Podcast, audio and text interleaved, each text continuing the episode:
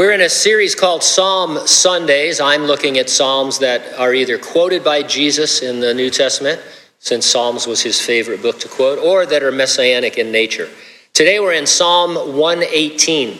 So please open your Bibles there or navigate on your device so you can follow along. Psalm 118 is our text. The topic the congregation of Israel participates in worship by singing antiphonally at their celebration of Passover. The title of our message I've just had an antiphony. Let's have a word of prayer. Father, thank you for letting us be here today. We're here by your invitation. Whatever other uh, motive we may have or a motivation we may think we have, uh, Lord, you've invited us here. We are your guests. We desire to learn from you and hear from you and be touched by your Spirit. We want to know, Lord, that uh, you are ministering to your saints here in this place. Individually, we're the temple of the Holy Spirit, but we're also collectively that temple on earth. And that means you are here in a special way, like you mentioned in the book of the Revelation, walking among the candlesticks. And so, Lord, make yourself known to us through the word. We pray in Jesus' name, and those who agreed said, Amen. If you have a Roman Catholic heritage, you will know how to respond to this. Are you ready? The Lord be with you. All right. Who said, and also with you? Raise your hand. And did anybody say, and with your spirit? Yeah, got one.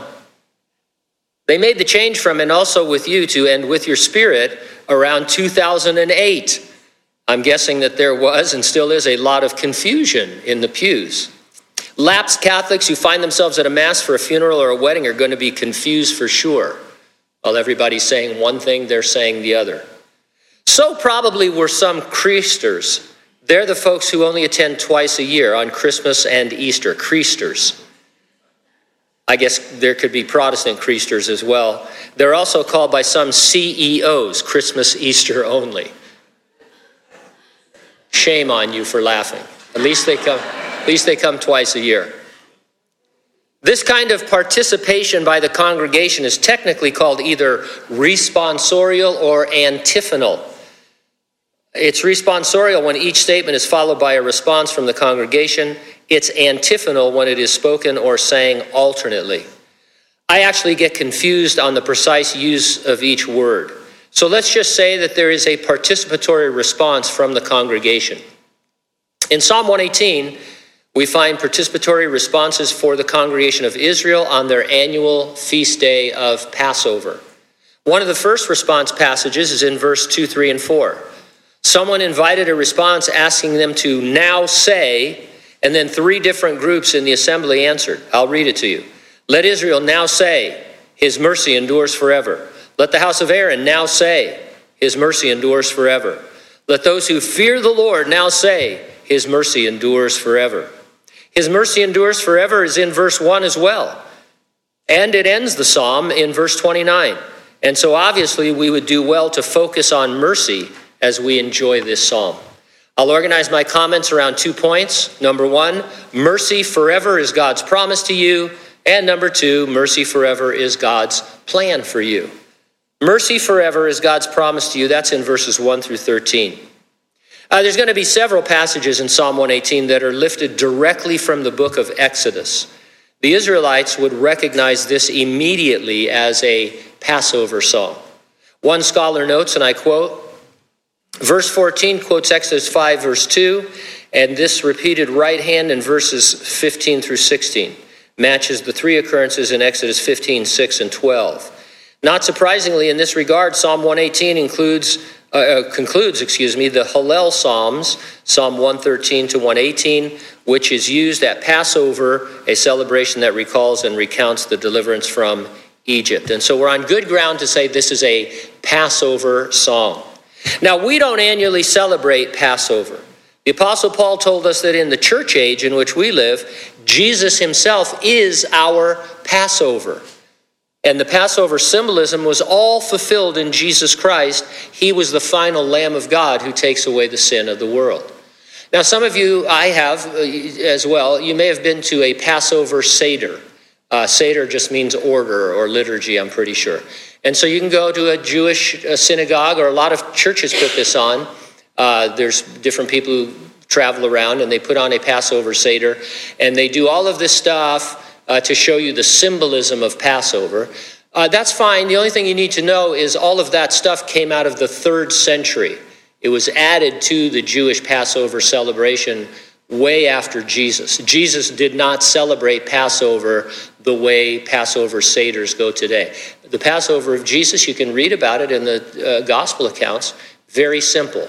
Uh, and, and, you know, it, it wasn't, it wasn't uh, this symbol filled ceremony as we think. In fact, sometimes I think those symbols take away from Jesus himself just saying, This is my body and this is my blood. But Nothing wrong with going to a Seder, but there is something wrong with people telling you you must celebrate the Passover in order to really understand your Christian roots in Hebrewism. That's all done. I don't want to go back to something that didn't work in the first place, uh, or that was temporary, I should say. I want to stay with what is permanent. Verse 1 Oh, give thanks to the Lord, for he is good, for his mercy endures forever. Obviously responsive, each sentence spoken or sang by different people. The entire psalm is responsive, drawing the congregation into the celebration. Think of it as we go through this thousands of people responding on this celebration day with music playing and, and uh, all in harmony, all in one. You could spend a long time thinking about how the Lord was merciful to Israel throughout their history.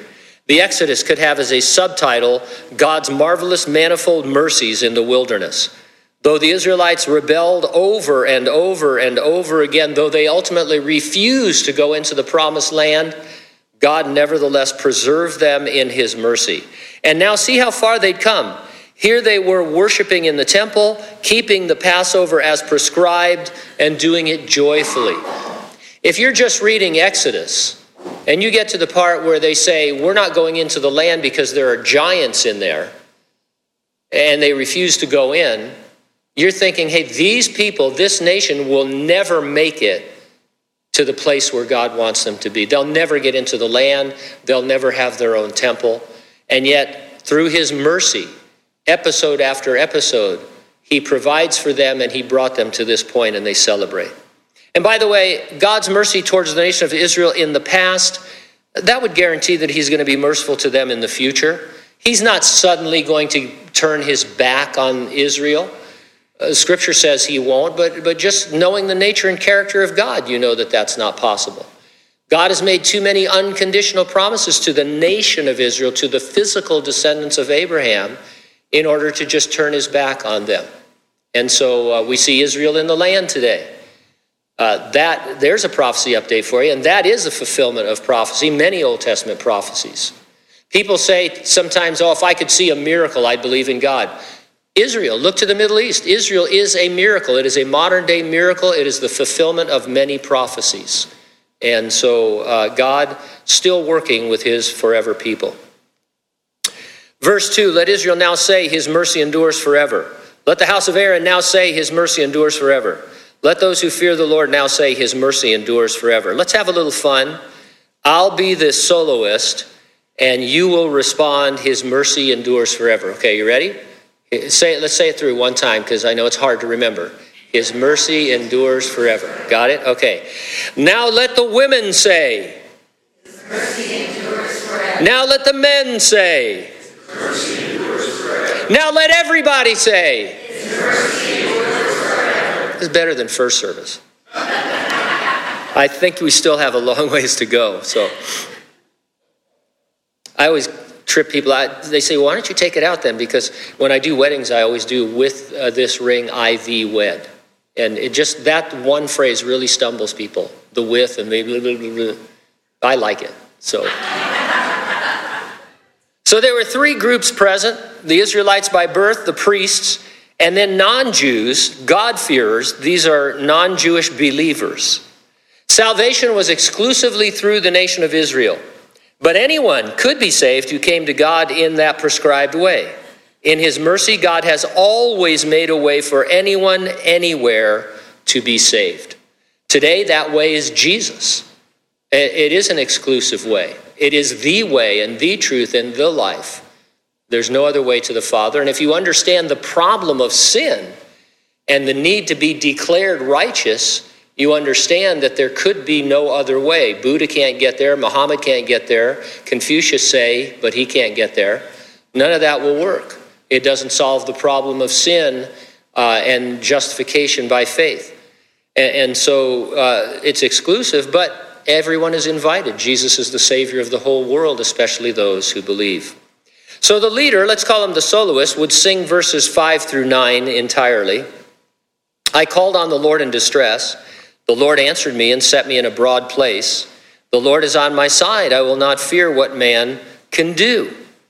The Lord is for me among those who help me. Therefore, I shall see my desire on those who hate me. Time and again, after Israel rebelled, the Lord would hear their cries, and in his mercy, he would restore them. When they returned to him and trusted in the Lord, there was a godly confidence that they could not be defeated. Imagine that. Uh, as they did go in to conquer the promised land, there was, they couldn't be defeated except by themselves or trusting in man. And they learned that lesson early on. But otherwise, it didn't matter the size of the army or the size of the men, uh, the weaponry, nothing mattered because God went before them. They could only be defeated by themselves, actually, and by drifting away from God, they often earned his discipline. We too can be our own worst enemy if we grow apathetic and set ourselves adrift. With COVID 19 still affecting churches negatively, it's an especially dangerous time. Now, I want to be careful throughout. If you stay home and watch worship online and hear the Bible study, or if you want to wear a mask, or uh, whatever your response is, well, that's your response and that's your business. I don't consider reckless people any more spiritual than people who are overly cautious. Everybody has their own response. We've told you what we're going to do, and then you do what you want to do. And so, my next few comments, they're not addressed at people who refuse to come to church. Uh, it's it, the, but I think you'd have to say that the church is weakened right now, not strengthened. Most Christians who could return to church are not returning to church. Most churches that could be open are not yet reopening. Most Christians who were watching online are no longer doing that. And I know that going to church doesn't make you a Christian any more than going to McDonald's makes you a hamburger. Uh, but church is important. You, Christians were made to fellowship with each other, and there is a sense and, and of the real presence of Jesus ministering to his people when we gather together. This is not a time to be weakened. We've got the stress from the disease and now unrest in all of the nation and maybe all over the world. Uh, we're the only answer. We've got the only voice, uh, and, and the church is being weakened. Many pulpits are turning to a social gospel rather than the gospel of Jesus Christ. We would call that another gospel, uh, a false gospel. Uh, it's the, you know, the doctrine of demons. We're here to preach the gospel. Because in the end, I don't care what you think of rioters or protesters or COVID 19, the problem of the heart is the problem. And so, what we need to do is change lives, and no one can change life except for Jesus Christ. And so, that's our mission. And we can't afford to be backpedaling right now. We need to stand up and be the church. Verse 8 It's better to trust in the Lord than to put confidence in man. It's better to trust in the Lord than to put confidence in princes. Do we ever put confidence in man? Well, this would be confidence in things other than the Lord and in his wisdom where he has clearly spoken. And the answer is sure we do. That's because we remain in our unredeemed human bodies with a propensity to sin. Our minds are not totally renewed, at least mine isn't. Yours might be. I don't think so. We don't always set our affections on things above. As far as putting our confidence in man, Christians and churches often adopt worldly methods I would throw out there something we would all be touched by, and that is fundraising. Uh, churches are known, noted, and hated for their fundraising efforts. Uh, people think it's just par for the course. And uh, we get people, literature comes all the time. These organizations say, hey, we can help you raise money. And they guarantee if you use their method that tithing will go up a certain percentage. Well, how can they how can they guarantee what they don't know about because the Holy Spirit hasn't revealed it to them? Because it's a technique, it's a pressure, it's a manipulation. we could get more money easily. But we have a saying around here, Chuck Smith coined it, where God guides, God provides. Sometimes you don't know if God is guiding if He's not the one providing. I know a lot of people who've gotten in way over their heads on building projects uh, because they pressed forward where God wasn't really providing. They thought, you know, well, the classic one is that people always think once you build your own nice building, more people will come to your church. And that is almost never true. What actually happens is less people come to your church because some of the people in your church don't want to meet in a building or they like the building that they're in or that kind of thing. So we want to be guided by God. Do we ever put confidence in princes? And I would take that to mean government or other leaders. And sure we do. The U.S. Supreme Court recently astonished us. Those princes ruled that the 1964 Civil Rights Act protects gay, lesbian, and transgender employees from discrimination based on sex. The ruling was six to three, with Justice Neil Gorsuch, President Trump's first appointee to the court, writing the majority opinion. The opinion was joined by Chief Justice John Roberts and the court's four liberal justices. In an article titled Gorsuch versus Gorsuch, the Wall Street Journal, not necessarily a spiritual publication, noted, and I quote, an alien legal being seems to have taken over Justice Gorsuch. That might be true. Remember, uh, I think last week or a couple of weeks ago, we talked about uh, the unseen realm and how there are demonic entities and spiritual powers that are warring uh, for the control of governments.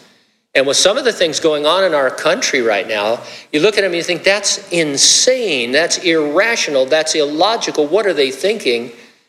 I have to chalk one up for the devil. I think he's got people so twisted they can't understand even how to you know, do a two plus two anymore. I'm anxious to see what happens in Minneapolis without a police department. That's, uh, I can tell you what that's going to be like. It, it should be if you and I were in Minneapolis, we should be on the freeway out to the next nearest state because they must get thousands of calls for service every day. Imagine calling 911 with a real emergency and not being able to get a hold of a police officer. And, and think of our poor cops. We, you know, we really need to pray for all of our emergency people, but right now, this has nothing to do with the study. This is just a personal thing because I've been a chaplain for so many years. The number one danger, the number one problem in law enforcement is suicide. More officers kill themselves every year than are killed in the line of duty or that have heart attacks or any of those other things. Stress is the big problem, and suicide is, is its result. Imagine having all that stress already, now being out there where people general, you have a general feeling that people hate you, and that every contact with the public not, is, not only is just that it's on film, but is a potential national situation. I don't know how you guys do it that are in law enforcement. So we're praying for you. We love you.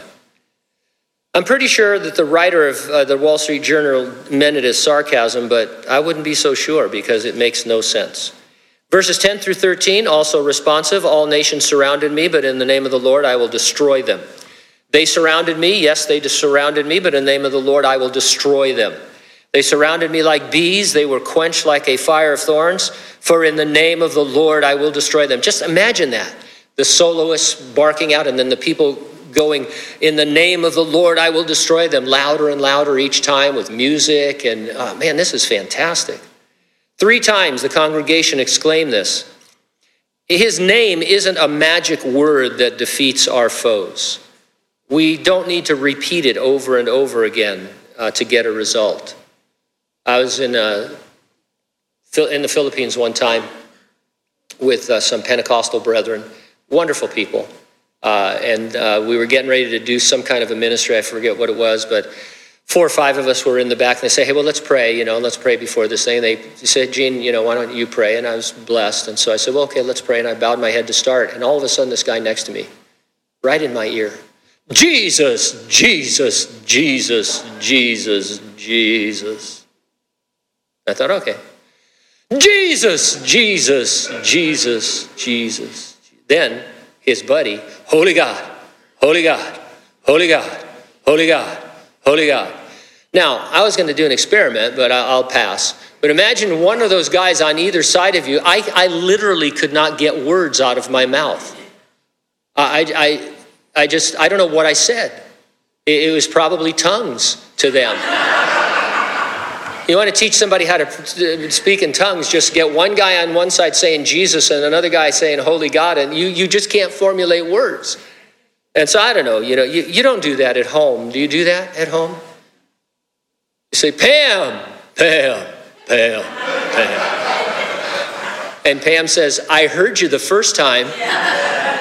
What's all this repetition? Crazy. We don't say abraca Jesus, eh, so that's not the idea. In the name of the Lord means that we have his authority. We represent him. We act on his behalf. Acting on his behalf can get us imprisoned or martyred. But that's never a defeat. It's a W in the cosmic struggle against God's enemies. What can man do to me? The worst thing somebody can do to you is kill you, and that's the, really the best thing they could do. I mean, not that we long for death or wish for it, but even Paul the Apostle, he kind of did. He said, Hey, I'd rather be in heaven. It's, I don't want to complain, but getting stoned all the time and being beaten and how many shipwrecks do I really need, Lord, to, you know, uh, to, to make this thing work?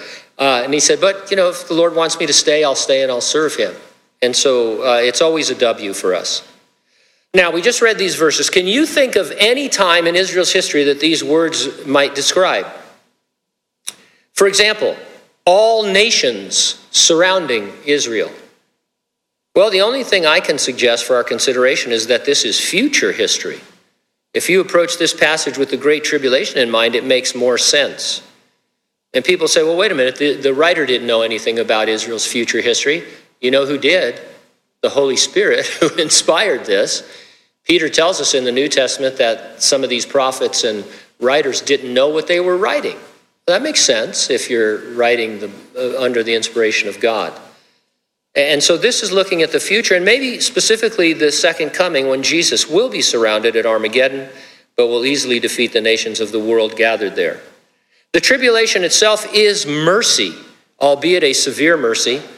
By it, God offers those on earth salvation in Jesus, not willing that any should perish, but rather that they would receive eternal life. You need to read the Bible from the point of view of grace, that God is gracious, that God is merciful. And when you approach a, a book like Revelation, where there's meteors falling out of the sky, wormwood is coming, people are being slain left and right, water's poisoned, all the vegetation, this kind of thing, you can still read it from a point of view of mercy and think, how is God merciful in doing this? Well, He's merciful because it's a last call to salvation. He's got to wrap this thing up. We can't go on the way the world is today. There's a glorious plan for the future. You read about it at the end of Revelation. And God's going to wrap it up. And so He's going to accelerate the gospel by saying, here's what's going to happen. There's destruction like you've never seen before coming. Turn to the Lord. How will they know? There'll be 144,000 witnesses. There'll be two amazing witnesses doing miracles. An angel will be flying through the sky preaching the gospel during the tribulation. It is God's severe mercy. It's not out of anger, it's out of wrath, which is not anger. And it's God drawing people to himself. And a lot of people will get saved in the Great Tribulation. It'll be a tough time to be saved, though, because you'll probably, most likely, be martyred. Verse 13 You pushed me violently that I might fall, but the Lord helped me. The picture here is of someone being pushed off the edge of a cliff. No matter how violent the pushing throughout history, Israel still stands. You ever use the expression pushback? It's used when you've had it with some policy or practice, and so you begin to push back instead of simply accepting it. In a sense, the Great Tribulation is God's pushback against sinners. But always remember, it is a measured pushback because God also extends mercy to save.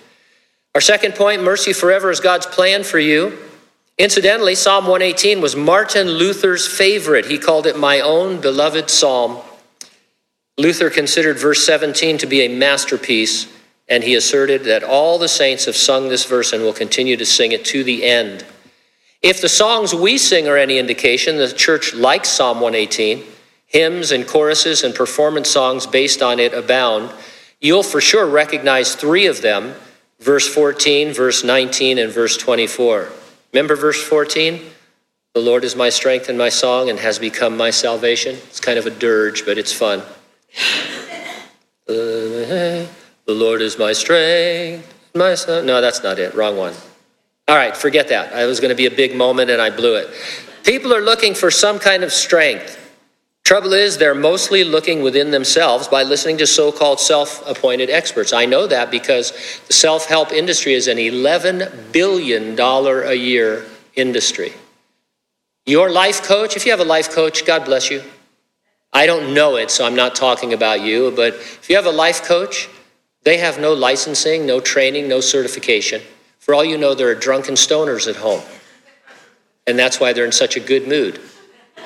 Ask them why they're so hungry all the time. My solution is snacking.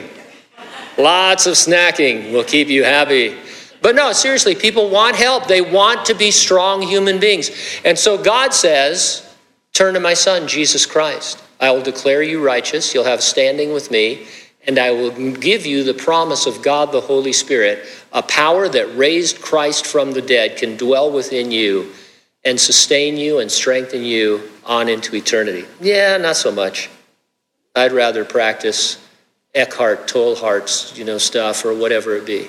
And so we're looking for strength in all the wrong places. The voice of rejoicing and salvation is in the tents of the righteous. The right hand of the Lord does valiantly. The right hand of the Lord is exalted. The right hand of the Lord does valiantly. Valiantly could also be translated is victorious. We know from the complete revelation of the Word of God that Jesus ascended and sits at the right hand of God. He was victorious over Satan and sin and death. That is real strength. And the song he sings is the wooing of the Holy Spirit. You want to have real strength? Be a person that is no longer afraid of anything except the Lord.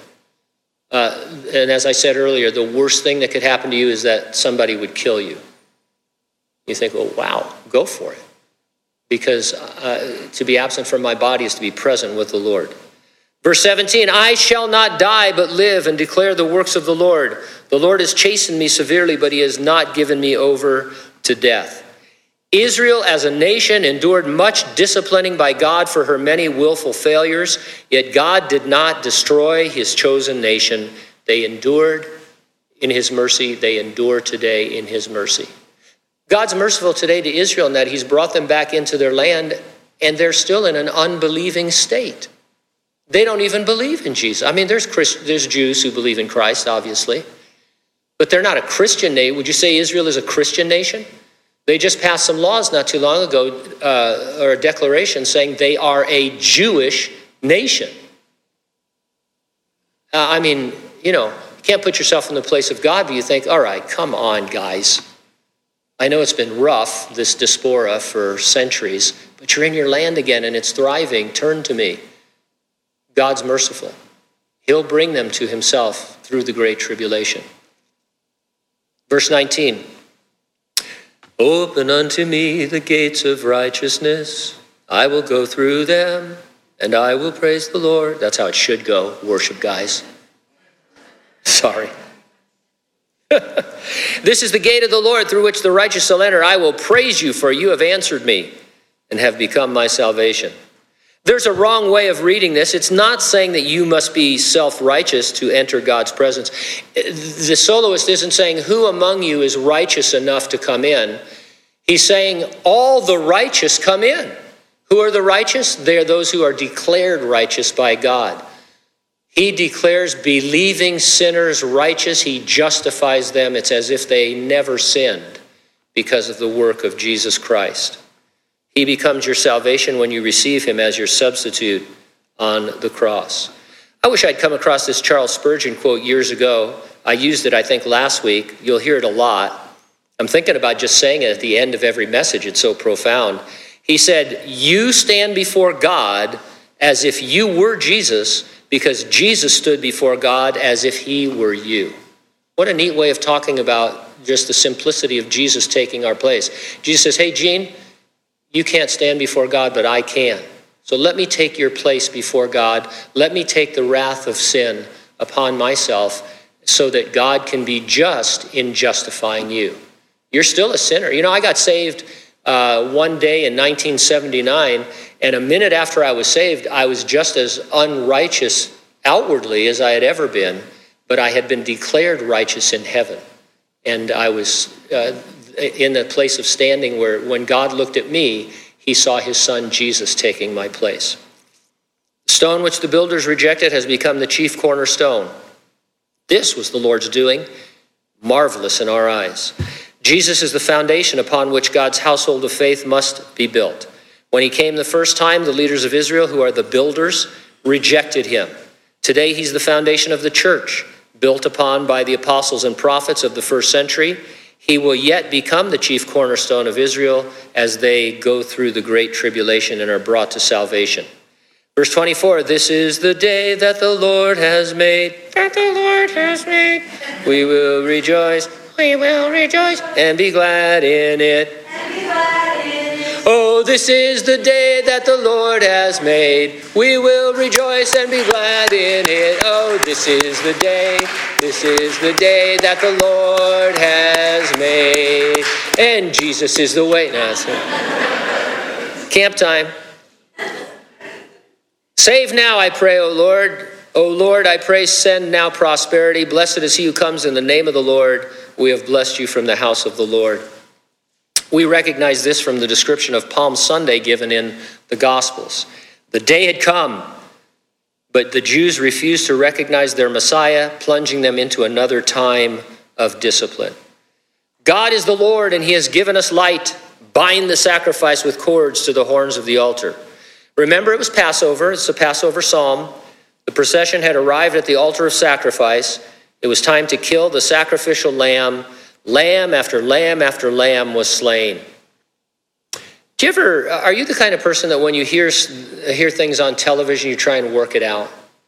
So, like, the, I, I wish I had a specific example, but I don't want to offend anybody. Sometimes they say every 10 seconds, uh, somebody is killed doing something or every 15 minutes this happens or that. You think, okay, wait a minute. If that's true, then every minute, every hour, every day, you end up with a, it's like playing checkers and doubling it every time. You end up with more people than ever existed. And so I don't know why they make up these, numbers. it offends me when they make up numbers. So what does this have to do with this? Well, there are incredible estimates of how many lambs were slain annually at the Second Temple period. One, a lot of sites say over 1 million lambs were slain on Passover. So think about that. If they worked for 10 hours, that's 100,000 lambs per hour. How many people would it be would it take to kill 100,000 lambs? And not just kill them, but to you know ritually slay them. You'd have to have a conveyor belt for one thing several of them with priests and just hacking away at lambs. They would come. It'd be like the I Love Lucy thing in the candies thing, you know. We're like, oh, they're coming too fast, Abraham, you know. I mean, I, I doubt that. Now, why does this matter? Don't we don't need to exaggerate. Uh, think about what you're saying. People look for any excuse to tell you that they don't want to listen to the gospel. And so it doesn't matter how many lambs they slew. But if somebody says, You told me they killed a million lambs and I found out that was a lie, so the rest of it's a lie too, I'll not get saved. Uh, uh, it's still on them, but let's just be honest about it. Just always be honest about your numbers. Don't fluff. Multitudes of lambs died on Passover, and of course, from the history of Israel from the Garden of Eden forward, how many thousands and millions, uh, you know, probably uh, certainly over a million by that time. Uh, it was a bloody religion. You are my God, and I will praise you. You are my God, and I will exalt you. Once the sacrifice was complete, there is this acknowledgement of intimacy. The Lamb took our place, and now they say, God is my God. Wow, that's fantastic. We need to remember that God desires to have fellowship with us. He doesn't need to, he wants to. He draws us into His presence with cords of love and, has made a way for us to come back to Him. Uh, mankind always wants to make it hard to get to God, but we would say that God has done all the heavy lifting, literally, and wants to have a relationship with mankind. And the whole story of the Bible is that story of redemption. Man fell, and God has restored him through Jesus Christ He is my God. Mankind lost this intimacy in the garden, but God said he would restore it. He established the temporary sacrifice of lambs until he could come and die himself for us. He is the Lamb of God who takes away the sin of the world. Oh, give thanks to the Lord, for he is good, for his mercy endures forever. And so the psalm ends where it began with mercy. In a previous study, I challenged you to look up verses regarding mercy, and especially different types of mercy that are described in the Bible. Mercy is new every morning. There are tender mercies. I think that's the phrase that's used more often of, of mercy than anything else. And look especially at God's mercy in the lives of uh, characters in the Bible, and like we're doing today in the life of Israel. Mercy is something better seen or experienced than explained. Sometimes we give these quick explanations or definitions. Grace is God's unmerited favor, it's getting what you don't deserve, and mercy is not getting what you deserve, but that doesn't really mean anything. But when you see, when you step back and you think, Israel blows my mind. I don't want to have anything to do with a nation like that. Find somebody who will be thankful and grateful. Uh, I, I delivered you from slavery in Egypt, and now you want garlic? That's what this is all about. Now, I, I'd be in that group. Garlic's a pretty good thing. I've never had anything that had too much garlic. It's like Parmesan cheese. It just, you can't overdo it. Just keep it coming. Uh, but, you know, uh, you look at Israel and you think, why didn't God give up on them? Because he's merciful. And then you can look at his in individual characters. David, the man after God's own heart, what a loser. I mean, seriously.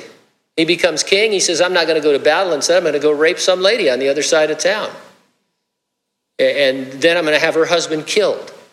Oh my, what happened, David? Uh, I've known people before who thinks, well, David couldn't have been saved. Well, then you don't know God's mercy. Character after character in the Bible experiences God's mercy. And you know who else does? You and I. We ought to be a lot mellow. You'll mellow yourself out. You want to mellow out? You have an anger problem. Do you go to anger management? You don't understand mercy you'd understand that, that you don't deserve what you don't deserve, uh, which makes no sense, but I thought I'd say it anyway. Always sounds profound when you say to, like, it is what it is, you know, it's like, whoa, wow, I guess it is. Uh, but give me a minute. Anyway, thanks for not texting me, by the way. And so, mercy.